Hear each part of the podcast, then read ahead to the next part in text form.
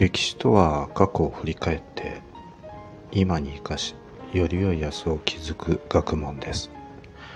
選択することは人生の基本です。今日も丸×を選択してみましょう。問題。次の説明文は正しいか間違っているか丸か×で答えなさい。北条政子といえば源頼朝の制裁その源頼朝は後鳥羽天皇により征夷大将軍に任じられ鎌倉幕府を1192年に開いた。ところがその6年後の1198年12月27日に落馬。体調を崩しその翌年の1199年1月13日にわずか半世紀の生涯の幕を閉じた。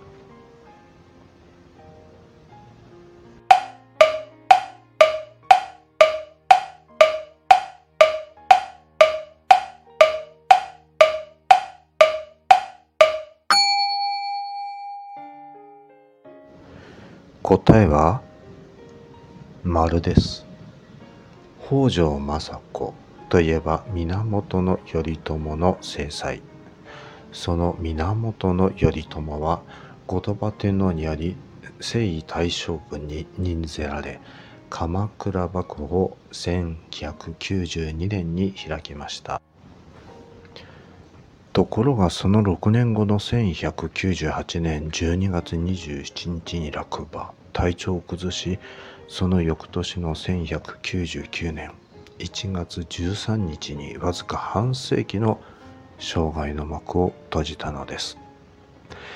ところが頼朝の死については諸説があり謎に包まれたままなのです。当時独裁的な権力を持っていた頼朝実は女装して浮気相手の家に侵入しようとして警護の御家人に切り殺され妻である北条政子と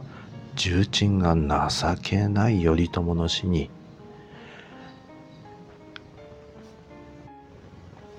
隠蔽工作をして落馬して死んだということにしたという説があるんです。これは歌舞伎の演目「頼朝の死」のストーリー。史実をたどっていくと歯周病を患っていた頼朝は相模川で行われていた橋供養に参加しその帰り落馬した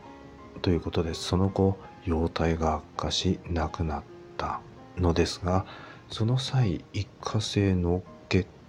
脳虚血発作というのを起こしていた。のではないかと推測されているのです。この発作、1時間以内に症状が消えてしまいます。ところがこの発作の90日以内に脳梗塞を起こすリスクが高いということが分かってきています。単なる落馬だったのではなく脳梗塞の前触れの発作を起こして落馬したのではないかと見るのがより事実に即しているのかもしれません。吾妻鏡には頼朝はその4年前から歯周病にかかっていたくだりがあるのです。一過性脳虚血発作が起きた時に適切な治療ができていれば頼朝は長生きをしていたかもしれませんね。もし頼朝が長生きしていたとすると将軍職をきっと全うして息子たちを育てながら北条氏三浦氏東氏などの有力な御家人たちを支配して源氏の台頭が続いていたかもしれませんね。もしそうなったら鎌倉が首都になっていたかもしれません。今日はこの辺でおしまいにしましょう。それでは次回までごきげんよう。